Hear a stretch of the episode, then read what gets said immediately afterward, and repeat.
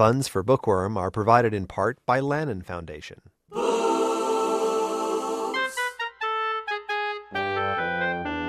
Where would we be without books? Where would we be without Gulo Ginsberg? It's a rhetorical question, sir, but where would we be without books? From KCRW and KCRW.com, I'm Michael Silverblatt, and this is Bookworm. I'm very happy to say that our guest today is Sarah Manguso. She is the author of, well, quite a few books, 2 books of poetry, 4 or 5 books of essay and memoir, and now she has written her first novel called Very Cold People. It's published by Hogarth Press, and I'm very happy to say that I like her work very much. I take it seriously. It's very moving work. Much of the work you hear about on Bookworm is often prey to satire or sarcasm or elaborate structural constraints, but you write very direct explorations of what it means to be human. First, let me just thank you for having me as a guest. I often think about how I became the person I seem to be now, and I think I haven't really functionally changed since I was about 11, and I realized that the things that I wanted to do were to write about my feelings and sing in choirs. And I really have just continued doing that, although my books are appear in various forms: poetry, prose, essay, memoir, short, long, truncated, fragmented. But really, the entire project is just, I guess, what would maybe condescendingly be described as processing or therapeutic release, or all the other words that are used to describe women's writing in a way that makes it something other than literature. But something else that I have to say is that when men read my work, and particularly my book Ongoingness, which is, I think it's the most female of my books. It's about motherhood. It has breast milk in it. When a man declares that that's a piece of serious literature, I realize that I'm in the presence of somebody who is taking me seriously as a writer, and for whom nothing I do would be set aside as, slight or. No, I think that nothing you do is slight. I've been very impressed, because I think in our time we've lost the ability to talk seriously about our emotions, the development of personality, the relationship between children and parents, and most of the books that do cover those topics, people other than me would call it victim narration. Mm. Most of the people who write those books are not writing literature, and you are. If you were to ask me to define the difference between an interesting and a serious narrative and a work of literature, I probably couldn't, except to say that the style tells you that the author is in touch with language. But serious books are constructed out of language. Yes, that's right. I think the fundamental difference between contemporary work that I like and contemporary work that doesn't interest me is that much of the contemporary work that doesn't interest me is easily summarizable in on screen or as a series of plot points. And I was thinking today about a book that I reread frequently, and which is by an author who I think isn't really well understood by the greater culture. It's Susan Steinberg, who is a California writer in the Bay Area. And I was thinking about her book Machine, which is one of the books I look to as a kind of a North Star of how to write about sexual victimization and, you know, the entire construction of gender and gendered violence. And the problem with her work is that you can't summarize it. You know, you can't just throw it onto a screen. It's not consumable in that way. It is made of language. Well, if you have just been listening to my guest, Sarah Manguso, part of her style would be to describe something as the North Star of how to write serious literature. And I somehow love the astronomical sense that it's serious and important to understand the details of human life. This first novel, Very Cold People, takes place in Massachusetts. Is it Waitsfield? Waitsfield is the name of the imaginary town in a real state. And there in Massachusetts, it is very cold, but almost as if by a metaphoric extension, the people are cold too, and their behavior to one another is highly judgmental. And the way the mother, in particular in this book, but the father as well, the way the mother is raising her daughter, Ruth, who is the narrator of the book, is so shockingly cold. I'd say the novel's direction is to say how parents and a culture came to be this cold, because we do find out, and it is a revelation. By the time I reached the end of Very Cold People, I was so astonished that people I'd come to know so well and be shocked by could be so clearly understood through their own backgrounds and history. And I think that unlike many novels which are dependent mostly upon event, this book is dependent upon understanding character and how it's developed and how it's understood and how it's revealed. I am so glad to hear that, especially because you didn't say that plot is missing or that narrative and event are missing. You've identified what interested me in this project, which was really, above all, to understand the mother-daughter relationship as it fit into a culture that was set up to violate in all possible ways the vulnerable, among those women and girls, particularly young and adolescent girls. And I love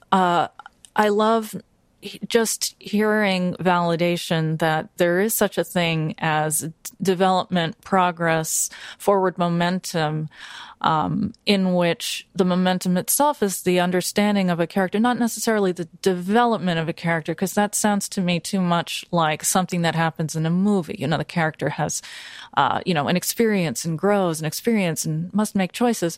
But no, I really do think of the experience of reading Very Cold People, I think of it as just a door very slowly opening. I will not be the same person I was before I read Very Cold People. I understood a great deal about my own parents and my own background, and I had also read a previous book of yours, I think it was 2 books ago, called Ongoingness, and its the subtitle is The End of a Diary, and in it you describe a diary that you kept every day for years and years, wanting to capture everything.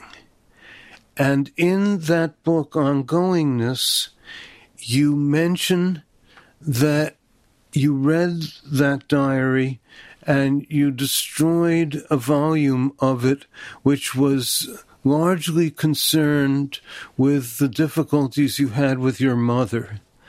I somehow think that this novel, Very Cold People, is in its own way constructed from that extreme daily detail of what it's like to be influenced by a woman who is very narcissistic, not necessarily unfriendly to her daughter, but just incapable of doing the things that a mother needs to do.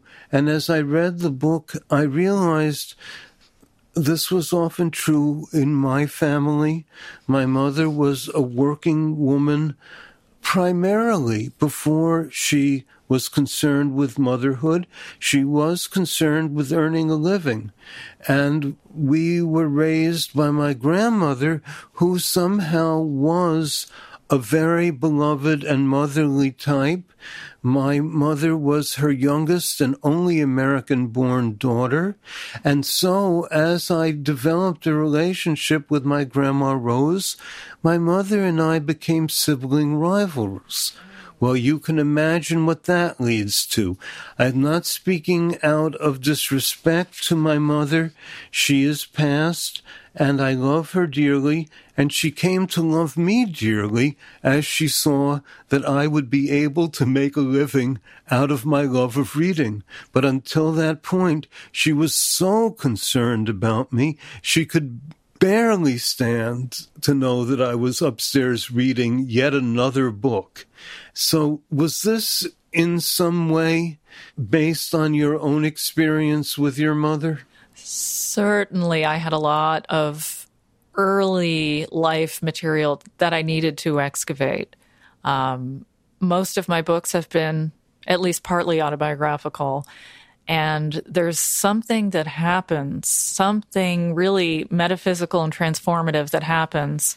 To give you one example, after I wrote my book, The Two Kinds of Decay, which is about a period of acute illness in my 20s, I began writing about it 7 years after it was over. And I wrote it entirely from memory. The memories were absolutely, I felt very secure that I was remembering them accurately. And then a couple of years after the book was published, I realized I didn't remember it anymore. I didn't remember any of it anymore. And I really do think that finishing a book, for me, functions as a way of eliminating ruminative material from my working memory. And I always knew that I needed to write about Massachusetts, that there was a way that I had not yet succeeded in describing this very, what I now see is rather unusual way of growing up in the 1970s and 80s that belongs to, I think, a much earlier time. In the book, it's proposed as being really not very different from the way that the society existed upon colonization in the 17th century. A lot of those social pecking orders still exist untouched and unchanged. But I knew that there was just, I had to describe, or I had to depict, or I had to eliminate this Massachusetts material from myself in some way. And certainly there were early experiences of being with my mother that belonged to that material. Well, I do feel very strongly that my own life was altered by moving to the West Coast. How could it not be? I was friendly with Pauline Kael once upon a time, and I told her that I was moving to Los Angeles, and she said to me, that shouldn't be too bad as long as you don't get involved with metaphysics. Oh, I thought you were going to say Hollywood. No. Even worse than Hollywood. I don't think she'd have minded that. But in fact, it was metaphysics that changed my life. I became a student of Louise Hayes. I took metaphysics very seriously, and it altered me because I had been an East Coast person. Yes. Which means, in turn, that if you were a book person on the East Coast, you might have very hostile attitudes towards some of the writers that most other people liked. And if you were Susan Sontag, you had very serious negative attitudes to almost every writer, not herself. I adored her and admired her. We became very close, but this was not a friendly person. I learned generosity, decency, kindness from my metaphysical teachers on the West Coast. Now, you've raised a child here, and you are from the East Coast. Have you become metaphysically generous as well? Oh, what a wonderful phrase, metaphysically generous. There are two things that I think are notable in my evolution that are related to what you've just shared. And one of those things is that after I gave birth to my son, he was born in New York, and my spouse at the time and I decided that we would move to California, partly for work, but also because there was this vague idea that it was better to raise a child there. It was easier. You didn't have to get on the subway. All of these reasons that people give. And I was dubious. I thought, like many New Englanders, that if I strayed too far from the East Coast, I would become soft in a way that was bad. I still attached my power to endure difficult winters with virtue, with courage, and with the right kind of personality. And upon moving here, I realized that all of the things that I had written off as silly and shallow, like caring about the weather, were actually very important. Quality of life was a phrase that I just would have turned my nose up before I moved to California, and I now see that it not only exists, but it's actually valuable. The other thing is that recently, I've become involved with an intuitive energy healer who is herself an East Coaster who lives in Massachusetts now and who describes herself as almost mortified that she has this incredible gift, and she finds her whole life and vocation embarrassing and is almost apologetic, but she's an incredibly gifted healer nonetheless. I'm Michael Silverblatt, and you're listening to KCRW's Bookworm. I'm talking with the remarkable Sarah Manguso. She's just written her first novel after several books of poetry and memoir and essay. The new book is called Very Cold People. We'll continue after this short break. I want to tell you about a new show from the Financial Times called Life and Art from FT Weekend, hosted by me, Lila Raptopoulos. Life and Art is twice a week. On Mondays, I have a guest on to talk about life and how to live a good one. Everything from winter travel to cooking to living more creatively. And on Fridays, we talk art. Two FT journalists and I discuss a piece of culture that's in the air, new music, movies, and more. Find Life and Art from FT Weekend wherever you listen. I'm Michael Silverblatt, this is Bookworm, and I'm talking with Sarah Manguso about her new book, Very Cold People, in which the protagonist wishes that she lived someplace other than the very cold town in Massachusetts invented in this book, Waitsfield, and waiting is a principle in this book as well. And it's a remarkable first novel, but I think that anyone reading it should be aware that Sarah Manguso began as a poet, and the rhythms and sentence structures of the book betray an knowledge of rhythm, of meter, of the pause that comes at the end of lines. It's really quite extraordinary to read a novel by a poet. I don't know. I have the feeling that you're going to continue to be a novelist. What do you think? It's wonderfully and uncannily welcome to hear that from you. I surprised myself initially by finding that it was necessary to write a novel in order to make the kind of book about Massachusetts that I wanted to make.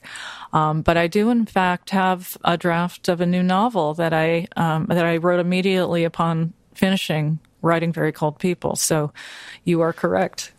Well, though I read both books of your poetry, and I know that you studied poetry at the Iowa Writing Program, I've been reading your prose, and I think you're an extraordinary writer of prose. But more than that, I think you have an unusual gift of taking life seriously. You're trying to understand the things that happen to people, to ordinary people, just in the course of daily life.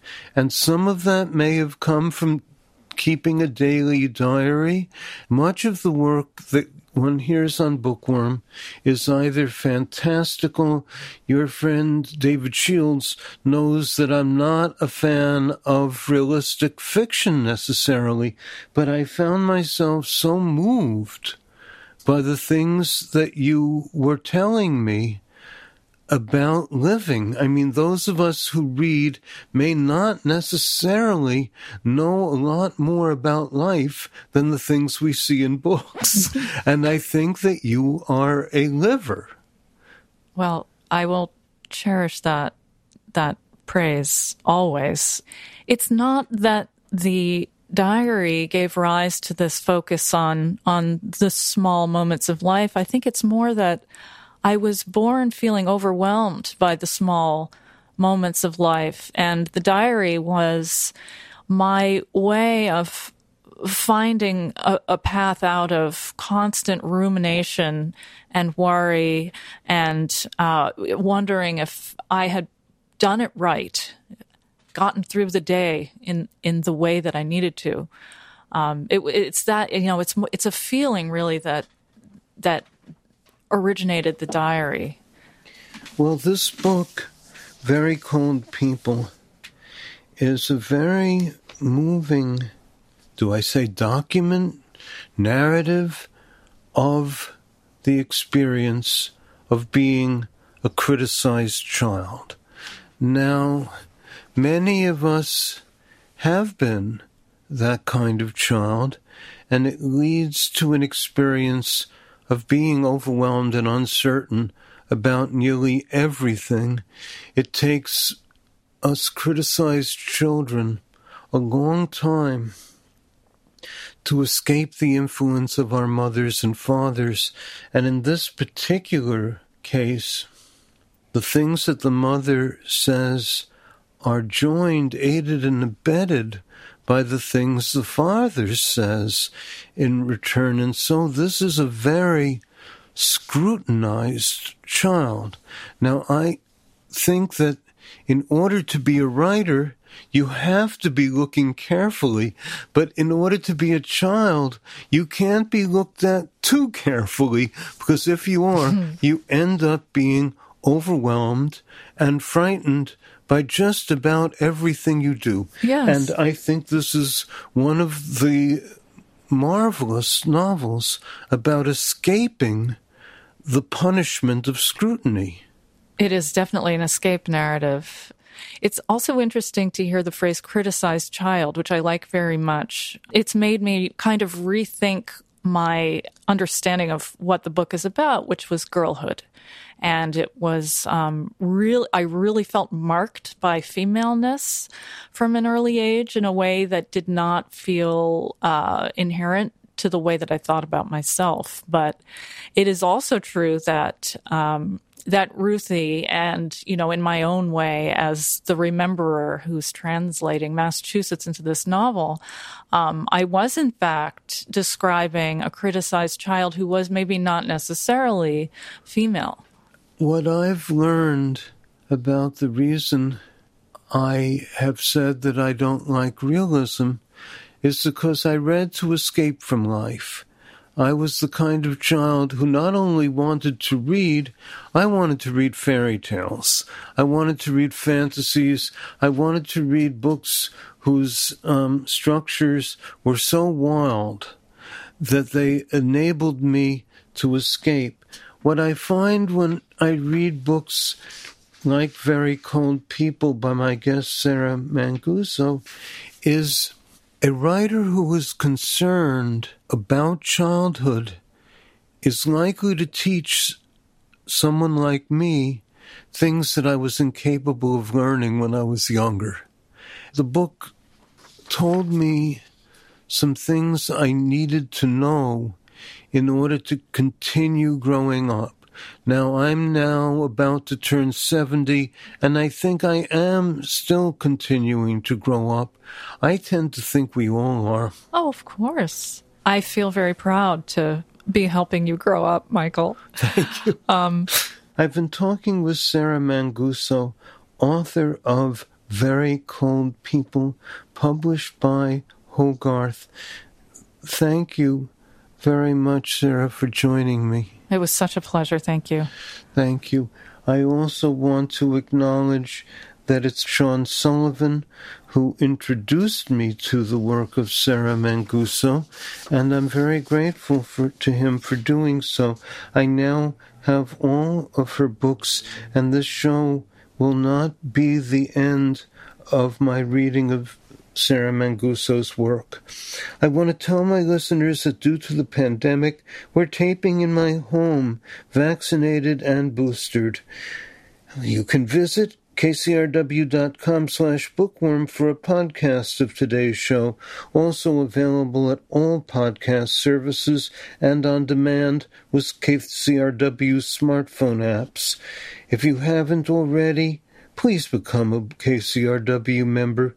You aren't going to hear about the writers you need to be introduced to. On many other shows that I know, I feel very fortunate to be a producer host with KCRW. Special thanks to my Bookworm Show collaborators, the adored Alan Howard and Sean Sullivan, and the wonderful engineer P.J. Shahamet. I'm Michael Silverblatt. Join me again next time on Bookworm.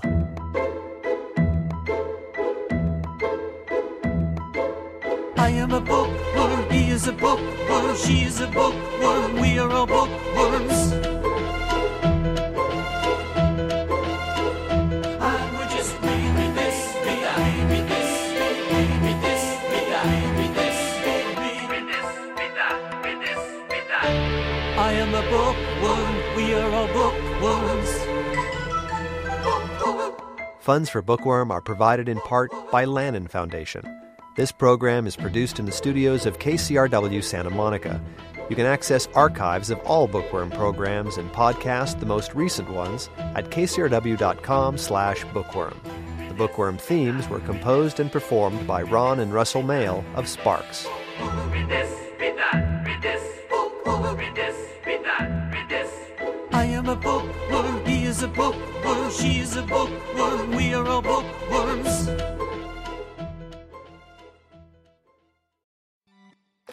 I want to tell you about a new show from the Financial Times called Life and Art from FT Weekend, hosted by me, Lila Raptopoulos. Life and Art is twice a week. On Mondays, I have a guest on to talk about life and how to live a good one. Everything from winter travel to cooking to living more creatively. And on Fridays, we talk art. Two FT journalists and I discuss a piece of culture that's in the air, new music, movies, and more. Find Life and Art from FT Weekend wherever you listen.